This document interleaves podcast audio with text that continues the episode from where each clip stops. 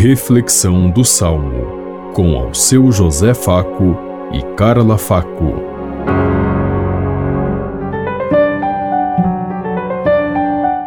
Paz e bem a todos os ouvintes que estão em sintonia conosco neste dia, na meditação do Salmo 94.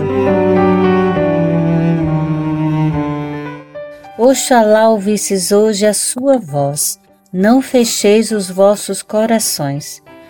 Vinde e adoremos e prostremo-nos por terra e ajoelhemos ante o Deus que nos criou, porque Ele é o nosso Deus, nosso pastor, e nós somos o seu povo e seu rebanho, as ovelhas que conduz com sua mão.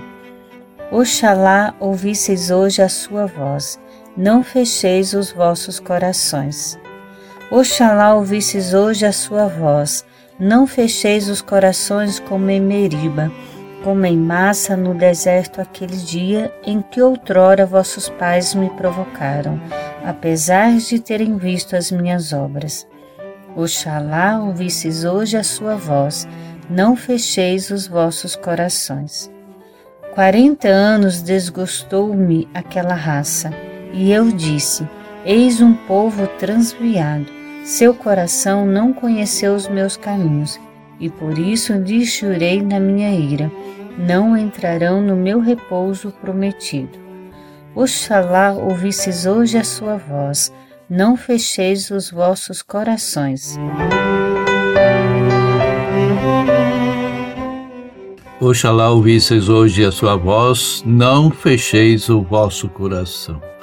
Deus nunca fechou seu coração, mas foi explorado, foi usado, foi desrespeitado pelo povo, mesmo no caminho no deserto. 40 anos de peregrinação, de purificação, de busca de um mundo, de, de uma sociedade mais justa e mais fraterna.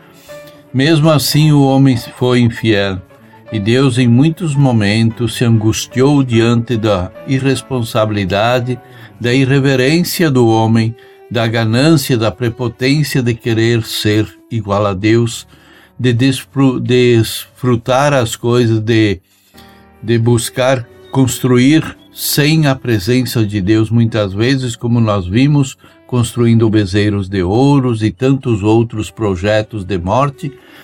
Igual a hoje que muitos se dizem cristãos, mas constroem projetos de morte para a humanidade e assim desfazem o projeto de Deus, o projeto salvador. Temos que ter essa consciência, nos libertar e voltar à aliança de Deus e a perseverar na caminhada.